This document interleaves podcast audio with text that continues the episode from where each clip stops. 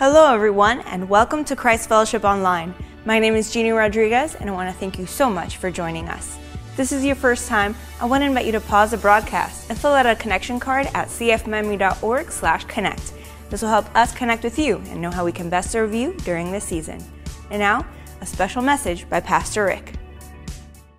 The Bible says, But I fear, lest by any means, that is, the serpent beguiled Eve through his subtlety, even so your minds should be corrupted from the, what's that next word?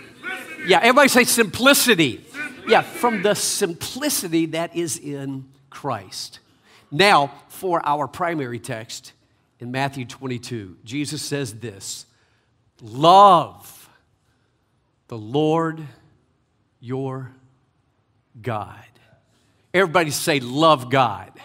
Everybody say, Love God. Yeah, that's what we're going to be talking about today. So you can grab a seat at all of our campuses. And I want to set things up by sharing this with you.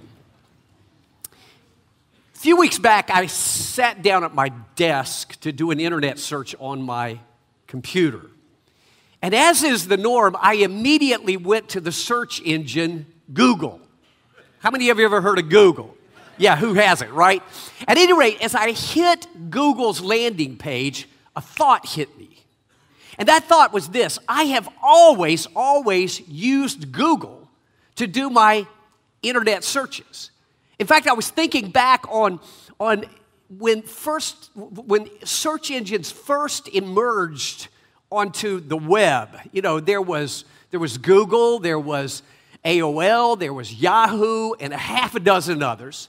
But for some reason, my mind always went to Google, and so do most people. In fact, I did a little research this week, and here's what I found out. All the other search engines receive about 500 million searches a day. But are you ready for this? Google, on the other hand, receives poor, excuse me, 4.5 billion searches every day. And so, folks, that got me wondering, you know, what is it about Google that attracts me to it and billions of, of other people? What did Google do to their website early on that caused so many people to be attracted to Google? Here's what Google did you ready for this? They simplified their website. In fact, take a look. It's just the name Google and a simple empty space to type in the search. That's it. It's that simple. All of the other websites, search engines on the other hand, like Yahoo and AOL, when you look at their websites, folks, they are cluttered. Everybody say cluttered. Everybody say cluttered.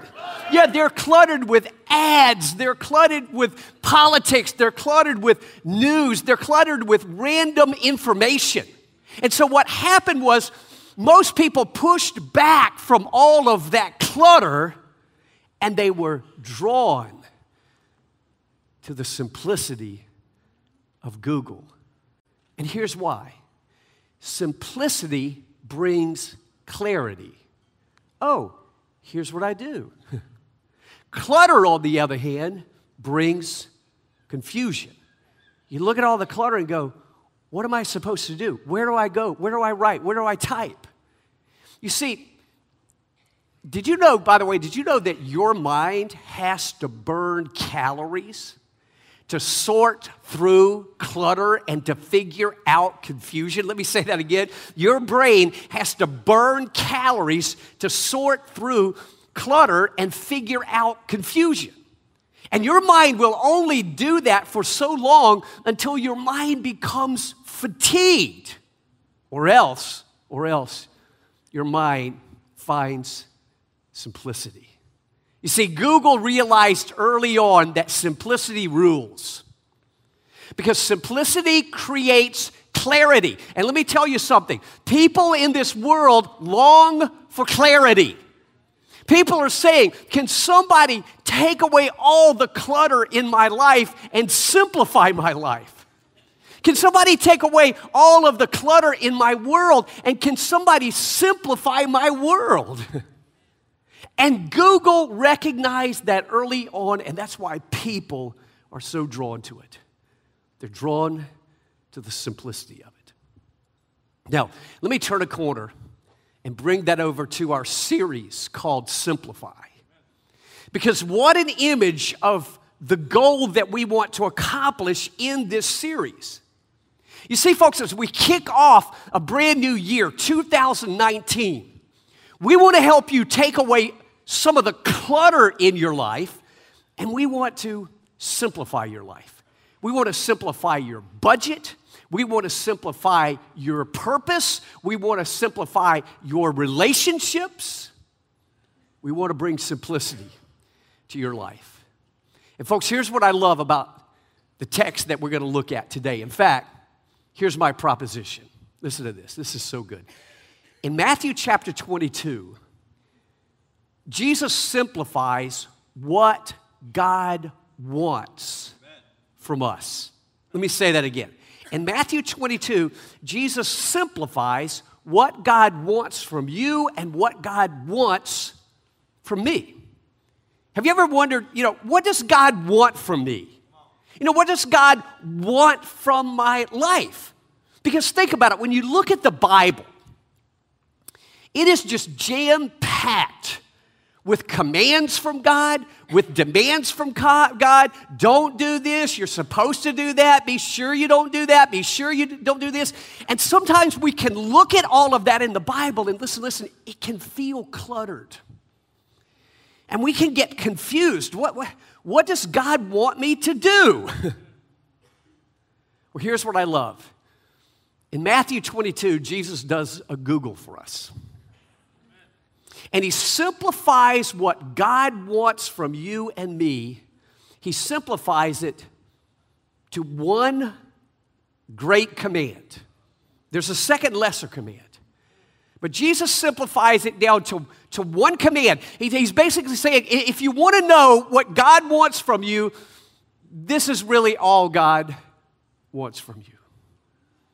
Now you might be saying, well, Rick, what is it that God wants from me? What does He want from my life? Well, here it is. How many of you have your listening guide at all of our campuses? Wave those in the air. I hope you'll take notes on this because this is so fundamental to our life. So, number one, if you're filling in the blanks, what does God want from you? Here it is. It's this simple God wants you to what? To love Him. That's it. It's, it's Google, it's, it's that simple. He just wants you to love him. Now, with that in mind, let's pick up the narrative in Matthew chapter 22. I want you to follow with your eyes as I read it. It'll be on the screen. The Bible says, hearing that Jesus had silenced the Sadducees, just so you know, the Sadducees were a religious group, and these are the religious leaders. These are the guys wearing the religious robes and the hats and all of that kind of garb. Those were the Sadducees. Jesus had silenced them. They were trying to trick Jesus. So, seeing that Jesus had silenced the Sadducees, the Pharisees got together. So, this is another religious group with their hats and their robes, and they want to they want to put Jesus in his place. They want to trick him. They want to back him into a corner. They want to ask him something that he can't answer. So, watch what happens. One of them, that is one of these religious leaders, an expert in the law, that would be in the Old Testament, in the commandments of God, tested him with this question Teacher, which is the greatest commandment in the law? Jesus doesn't miss a beat. Jesus replied, Love the Lord your God with all your heart, with all your soul, and with all your mind. This is the first and the, the greatest commandment. And the second is like it love your neighbor as yourself. Now, watch verse 40. All, everybody say all. all. Yeah, all the law and the prophets hang on these two commandments. Now, everybody, heads up. Because the phrase, all the law and the prophet, was simply a way of saying all the Bible, specifically all the Old Testament. And so Jesus grabs all of the Bible with all of its commands, with all of its demands, with all that God wants from you and me, and he simplifies it to two commandments. And he says the first commandment of those two is the greatest. Here it is, verse 37 Love the Lord your God. Everybody say, Love God. Everybody say, Love God. love God. Yeah, Jesus says, Love the Lord your God with all your heart, with all your soul, and with all your mind. Now, stop there. Because when Jesus said that, that shocked all these religious leaders. When Jesus says what God wants from you is to love Him, that shocked them because the religious leaders expected Jesus to say, What God wants from you is for you to obey Him. That's what they thought He would say. What God wants from you is for you to worship Him. What God wants for you is for you to serve Him. What God wants from you more than anything is for you to give to Him. But Jesus says, No, no, no, no, no, no. He says, Let me simplify this. All God really wants for, from you is for you to love Him with all your heart, with all your soul, and with all your mind. It's that simple. In fact, write this down as A and B. God created you to love Him. Now, folks, this is a game changer. Because when God made the decision to bring you into the, to this world, when God made the decision to give you life, listen, He had only one simplifying goal, and that was to love you and for you to love Him. That's it. It's that simple. In other words, listen, serving God, obeying God, worshiping God, giving to God, those are simply the results of loving God. Or put another way, those are the symptoms.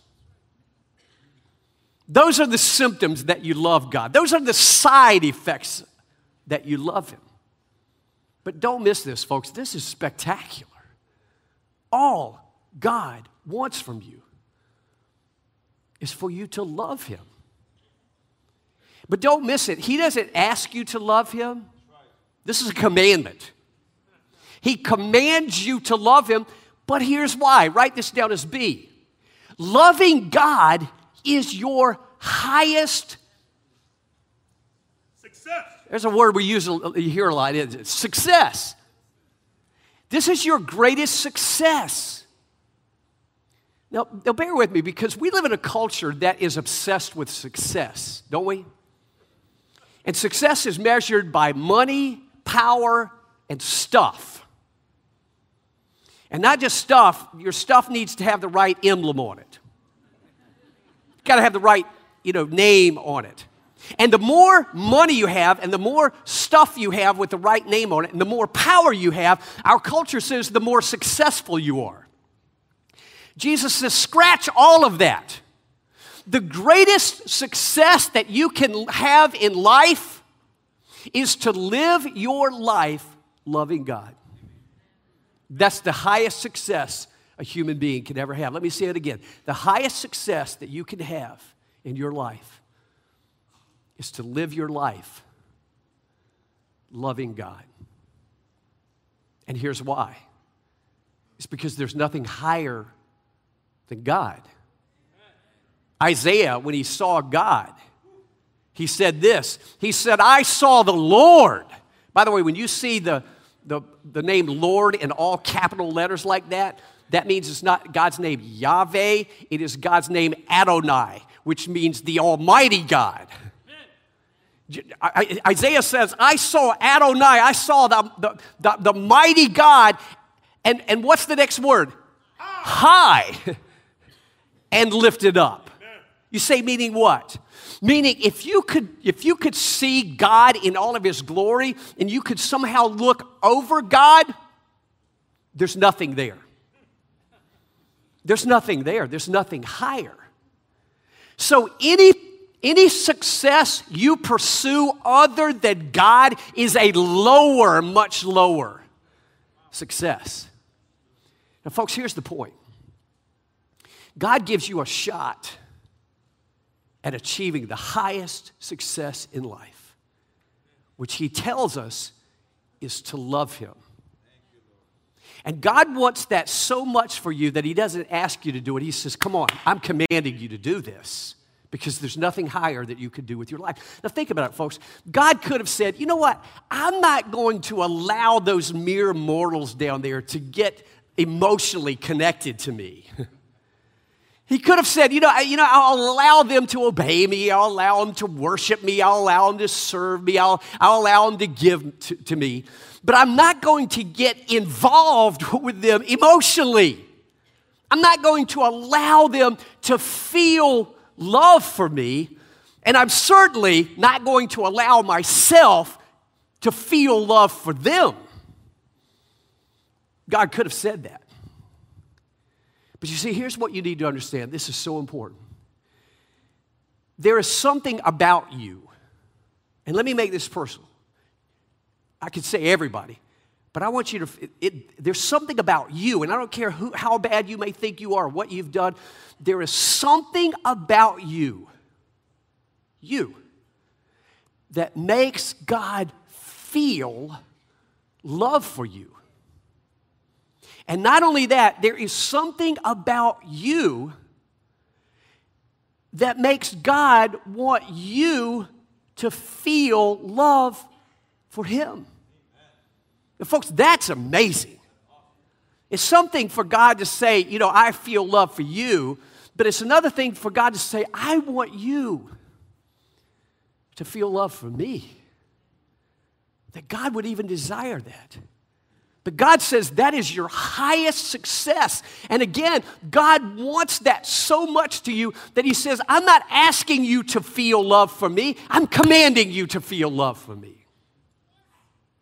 Now, I know what you're thinking. You're thinking, Rick, you can't make yourself feel love for God. You can't make yourself feel love for anybody. You can't force yourself to do that. You just can't. And I get that.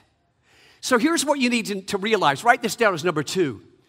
You love God from the inside. inside out. How many of you remember that old song we used to sing, Inside Out? How many of you remember that? From the inside out, from the inside out, Lord, my heart cries out. You remember that? That's what Jesus is saying here.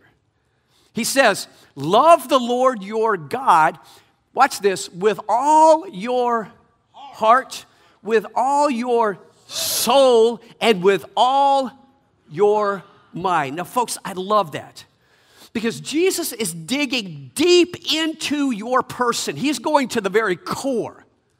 He's going down into your heart, down into your soul, and down into your mind. You say, why? Here's why. That's where your love for God comes from. It comes out of your heart, it comes out of your soul, it comes out of your mind. It's an inside thing, it's an inside job. It comes from your heart, soul, and mind. But here's what you need to know about that. Again, it's, it's, this is where you feel love from God. It, you feel it from the inside. But here's what you need to know. Write this down as A under number two.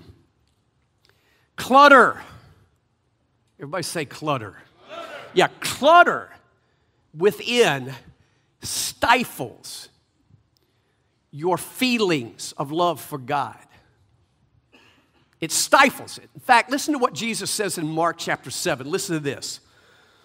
For it is from where? Yeah, and again, this is an inside job. It is from within, out of a person's, digging deep again to watch this, out of a person's heart, that evil thoughts come. In other words, all those evil thoughts, they're on the inside. Here they are sexual immorality, theft, murder, adultery, greed, malice, deceit, lewdness. Boy, this is specific. Envy, slander, arrogance, and folly. all of these evils, all of these evils come from the inside and they defile a person. Now, stop there. Because what Jesus is saying is all of these sins clutter you on the inside. And they defile you to the point that you just can't feel love for God. You just can't feel it. So here's what we need to understand. Write this down as B. Loving God demands a clutter free inside. You need a clutter free zone on the inside. Specifically, the three areas that we need to unclutter, declutter. Write them down as one, two, and three. So important. Number one, declutter your what? Heart. Your heart. Jesus said, Love the Lord thy God with all your heart. now, thinking caps on because when the word, the word heart there, by the way, is a translation of the Greek word cardia. It's where we get cardiology from. I always tell you your Bible is originally written in Koine Greek in the New Testament, translated English, Spanish, French, whatever. But that word heart, cardia, from which we get cardiology. But when the Greeks used the word cardia, when they used the word heart, they weren't thinking about like a cardiologist. They weren't thinking of that, that muscle inside of your chest. No, for the Greeks, when they said the word heart, they were referring to that to that intangible, intangible part of your person that can feel love for somebody. In fact, we, we say to this day, I love you with all of my what? All of my heart. And, and folks, here's the point it's in your heart, listen, it's in your heart that you feel love for God. But here's the rub when your heart is cluttered with sins like lewdness and adultery and immorality, sexual immorality and greed and malice that defiles your heart and it, it chokes out your capacity to love God. When your heart is filled with all of those evils and it's cluttered with all of that, what it does is it stifles your heart's ability to feel love. Again, it's in your heart. God, I love you with all my heart. But it's in your heart. If your heart is cluttered with sin, you're not going to feel that. You're just not going to feel it. So you might be saying, well, Rick, how do I declutter these sinful habits that I have? How do I get that out? How do I declutter my heart and get these sins out? Well, everybody listen up. Because getting rid of sin is complicated. You want to get rid of sin? Here's how you do it. You ready? Stop sinning. It's not complicated, is it? Just stop it. The Bible says, let him that steals steal no more. In other words, if you got a habit of stealing, you don't need a pep talk. You don't need a bunch of psycho babble. Just stop stealing. If you're lusting, stop lusting. If you've got malice, stop hating. If you're greedy, stop. Just stop it. For the love of God. Maybe that's a way of saying it. For the love of, yeah, for the love of God, stop sinning. Everybody say, for the love of God. Everybody say, for the love of God.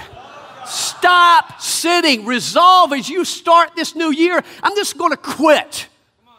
And if you'll resolve to do that, God will help you. If you just say, God, I'm done with that. I, for your love, for the love of you, God, I'm stopping that. Secondly, declutter your soul. We don't hear a lot of talk about the soul anymore, do we? But Jesus talked about it a lot. So does the, the whole Bible. Jesus says, Love the Lord your God with all your heart and with all your what? Soul. Your soul. God has a lot to say about our soul. The Lord is my shepherd. God is my shepherd. Yahweh is my shepherd. I shall not want. He makes me to lie down in green pastures. He leads me beside still waters. He restores my soul. Everybody say soul. Everybody say soul. Now, what is your soul? Well, the word soul there, Hebrew in the Old Testament, is nephesh, and it is a bit complicated. But to simplify it, your soul is that dimension of your person, person that makes you God aware, that makes you God conscious. It's that part of you that says there is a God. You see, even if you're an evolutionist today, even if you're an atheist today, there's something in you that says, no, there's a God. You know it because the complexity and the wonder of creation screams there's a creator, screams there's a God. That's your soul talking to you. The Bible says when God made man, he created him a living soul. You're God conscious.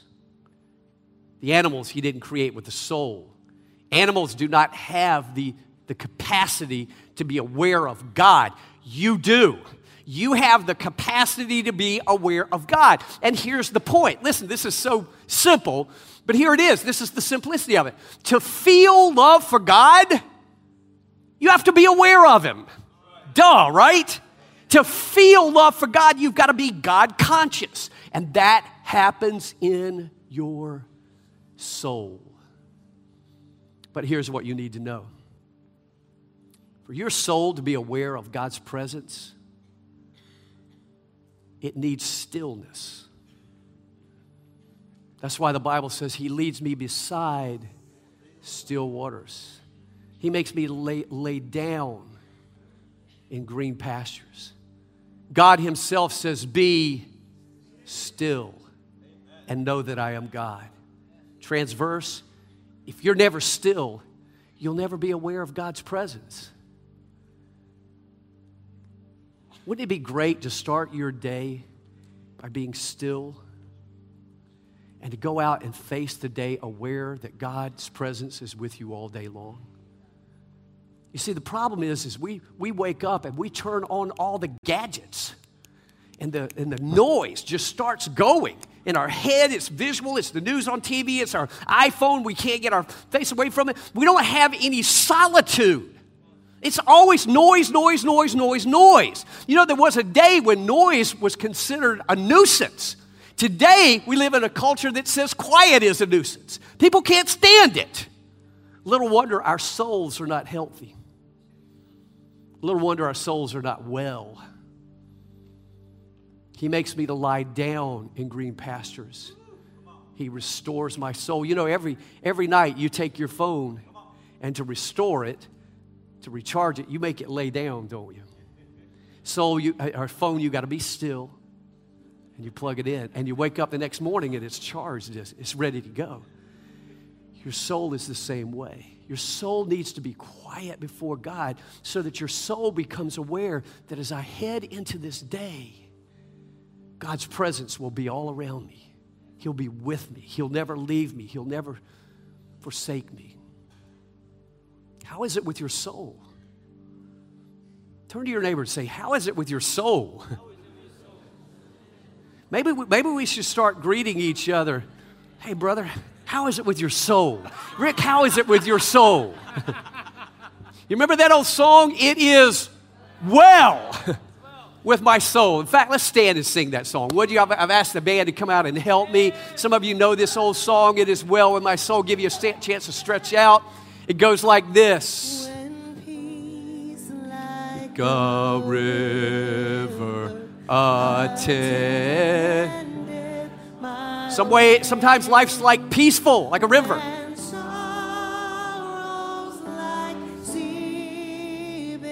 Sometimes, some days we face a lot of sorrows like sea billows. But whatever my lot, good or bad, thou hast taught me to say, It is well it is well with my soul. Lift it up to God like you mean it. It is well with my soul. It is well, it is well with my soul.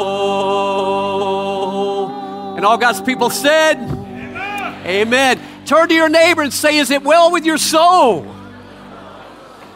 We're going to get well with our souls. You can grab a seat.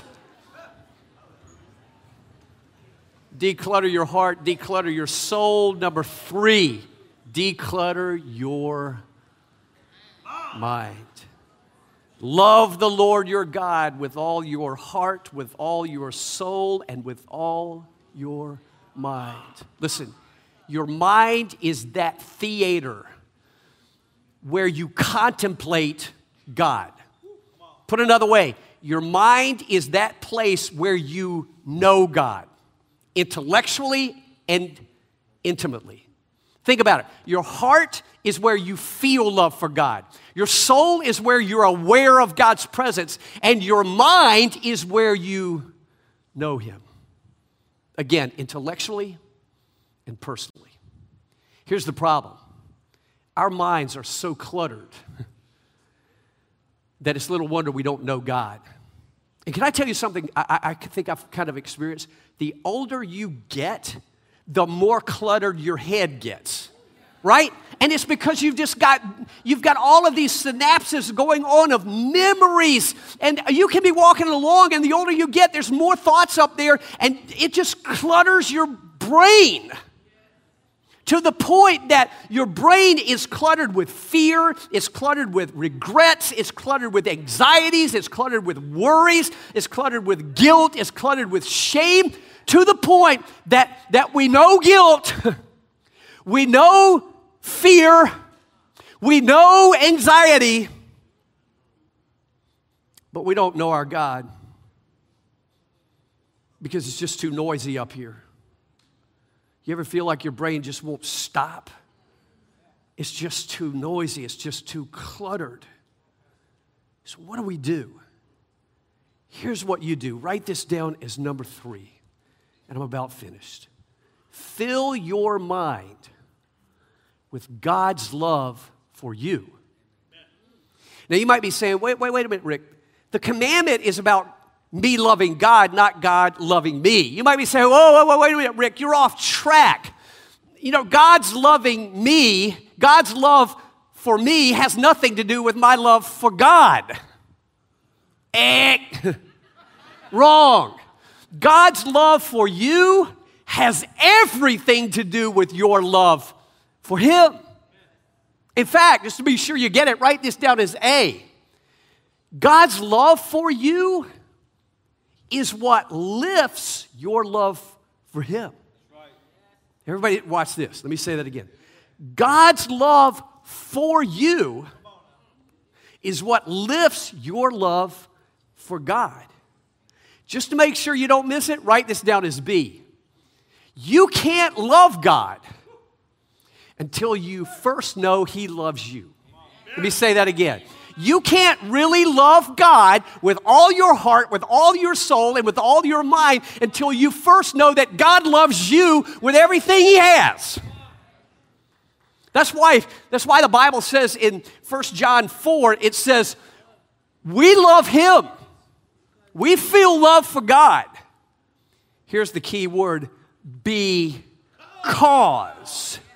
He first loved us. In other words, folks, there's something that causes us to feel love for God. And what is it that causes us to feel love for God? It's God's love for us.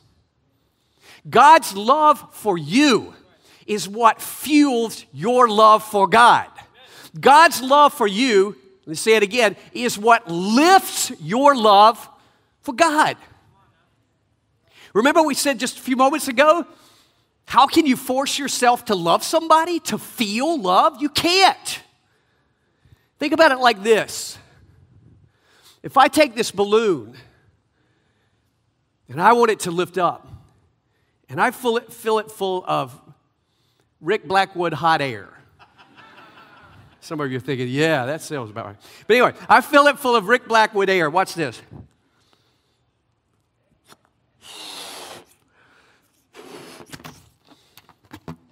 These things are hard to tie. Let me tell you, I've been doing this all the services. Got it.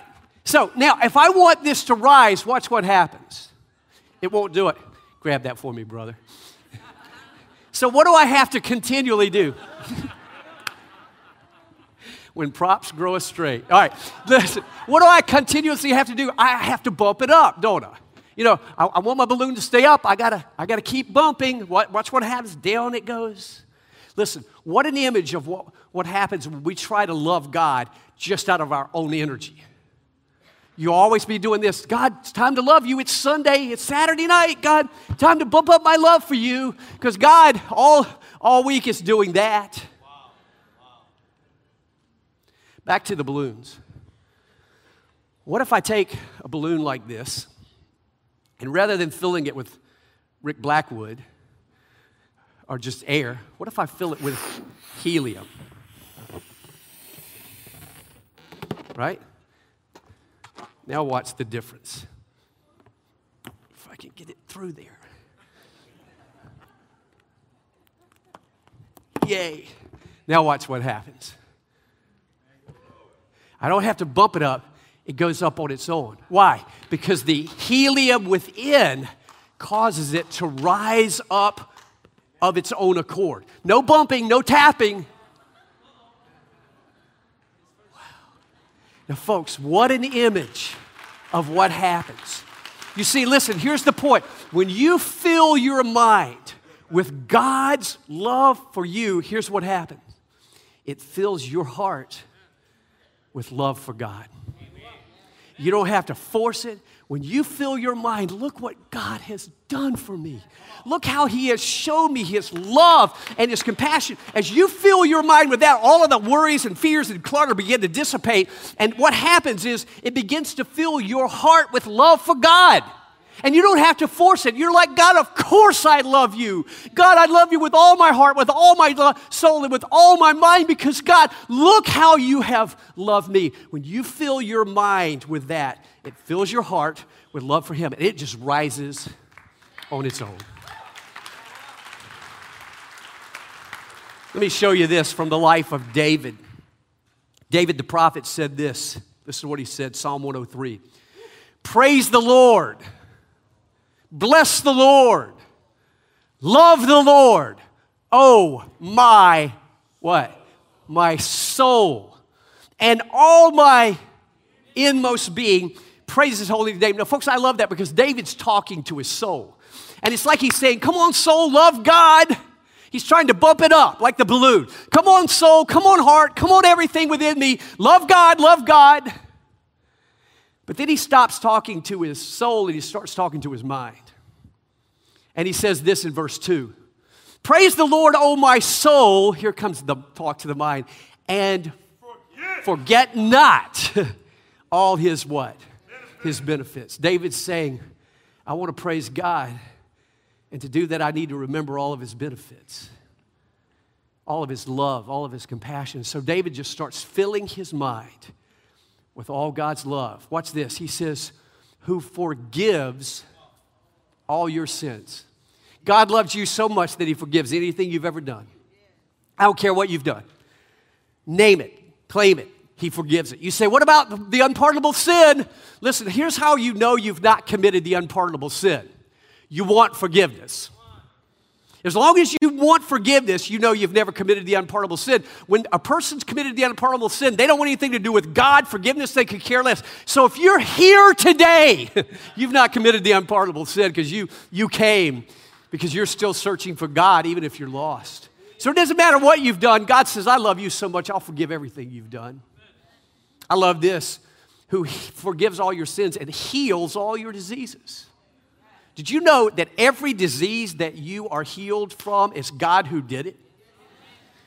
It is God who, who created and designed your body so that it is, has the capacity to heal itself. That's amazing in of itself. And any physician who, who knows how to heal you or who's invented some technology, God gave that physician, he, he may not know it, that scientist the ability to create that technology and to use it. So God's behind every healing. Ultimately, He will heal us and give us a new body. And then He says this who redeems your life from the pit. Anybody feel like they're in the pit today? God says, I love you so much, I don't want you in the pit. By the way, the ultimate pit would be hell, wouldn't it? He says, I don't want you in a pit here, and I certainly don't want you in the pit there. But here's my favorite part who redeems your life from the pit and who, what's that next word? Crowns you with love and compassion. Folks, could God have been, been any more explicit? God doesn't just say, Oh, I love you. Oh, I have compassion on you. God says, No, no, no. I crown you every day with my love, and I crown you with compassion. Let me show you a picture of this. Give you a little image of this. Dee Dee, could you stand up just for a moment? You turn around. Every day, God says to Dee Dee before she goes out, Dee Dee, I don't just love you, I crown you like a princess of my love. You wear the crown of my love, my compassion, and my tender mercies. Chad, would you stand up just for a moment?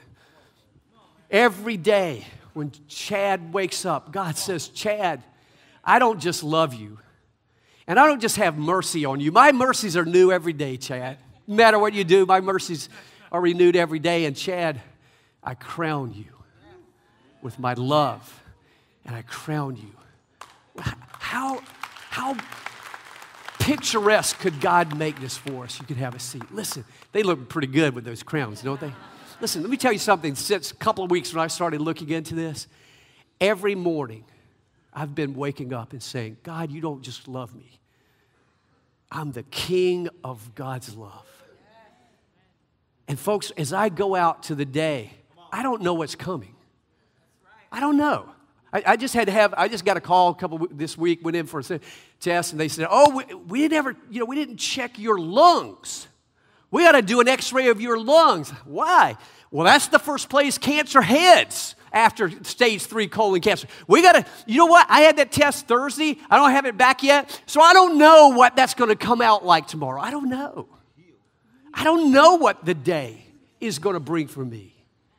You don't know as you go out tomorrow. We don't know what's coming down the pipe. Listen, there are a lot of things about the Bible I still don't know. I've studied it for years. There's still things about it that I don't know.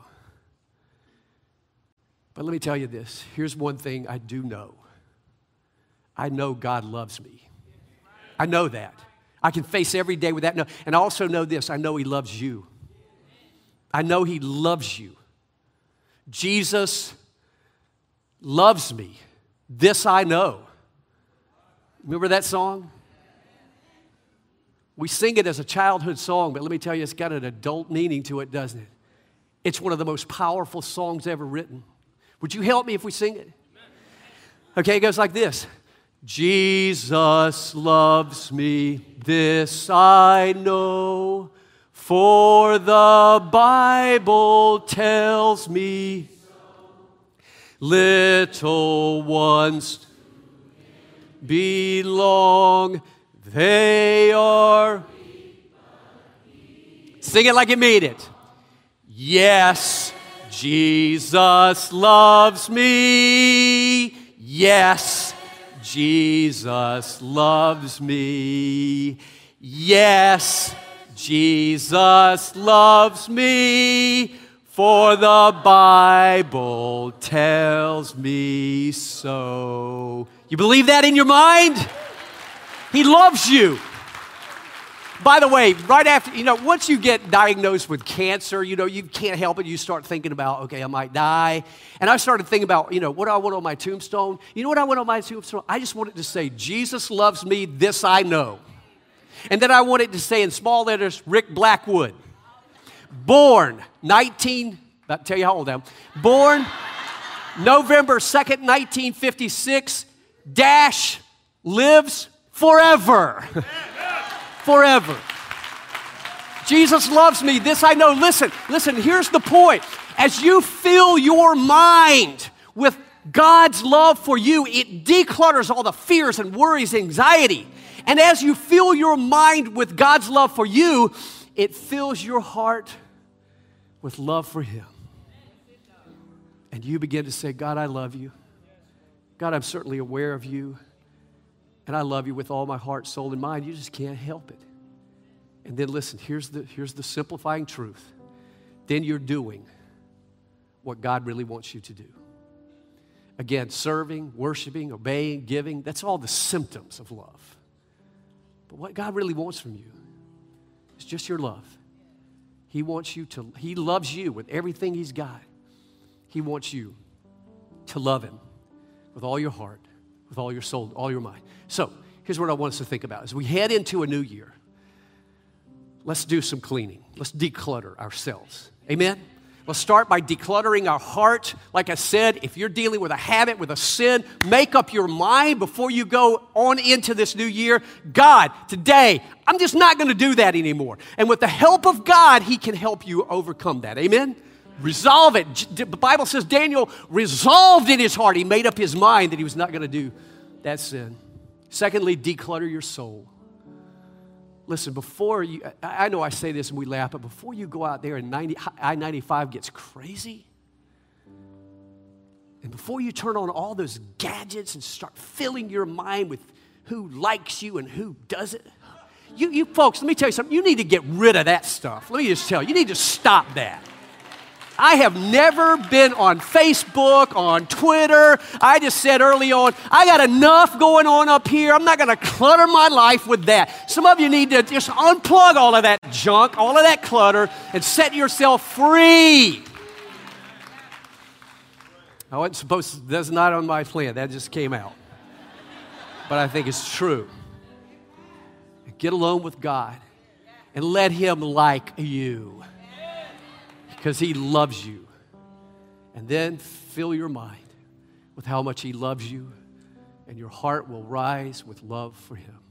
And you'll do what He wants you to do. By the way, I have to say this if you're here today and you're not a Christian, you're not a believer, maybe it's the first time in church in a while, you need to know God loves you too. As much as He does me, as much as He does anybody else, He loves you. And He wants to give you eternal life. You say, Rick, what do I do to receive eternal life? What do I do to receive this relationship where God loves me and I love him? Listen, it is so simple. That's why I read that verse. I fear lest by any means that as the serpent beguiled Eve through his subtlety, so your minds should be corrupted from the simplicity that is in Christ. Listen, religion clutters the way to God. you got to do this tradition and this formality and follow this. The Bible unclutters that and gives us this simple path to God. Romans 10 13 says, Everyone, that means you, who calls on the name of the Lord will be saved, will receive eternal life. It's that simple. What do you do to receive eternal life? You call out to God and ask Him. So, why don't you do that today? If you've never done that, in fact, let's, let's have every head bowed and every eye closed at every campus. If you're here today and you say, Rick, I need God. Why don't you call on him? In fact, let me lead you in a prayer to God. This is not a, this is not a scripted prayer. This is not a poem. So you pray this with all of your heart from God because He's listening with all of His. Just pray this prayer quietly. Heavenly Father, thank you for simplifying what you want from me. God, thank you for clarifying that what you really want is for me to love you because you love me so much. And so, God, right now, I open the door to my heart, to my soul, to my mind, and I invite you to come into my life. I ask you to forgive all my sins, past, present, even my future sins. Wash them away with the blood of Christ. And I ask you to give me everlasting life. Father, thank you for loving me. Thank you for giving me the gift of everlasting life. May I from this day forward spend the rest of my life following you loving you and being loved by you. In your name I pray. Amen. If you want to take your next step as a believer, we want to hear about it. Let us know at cfmiami.org slash connect and filling out a connection card. We want to thank you so much for joining us. We love you and God bless.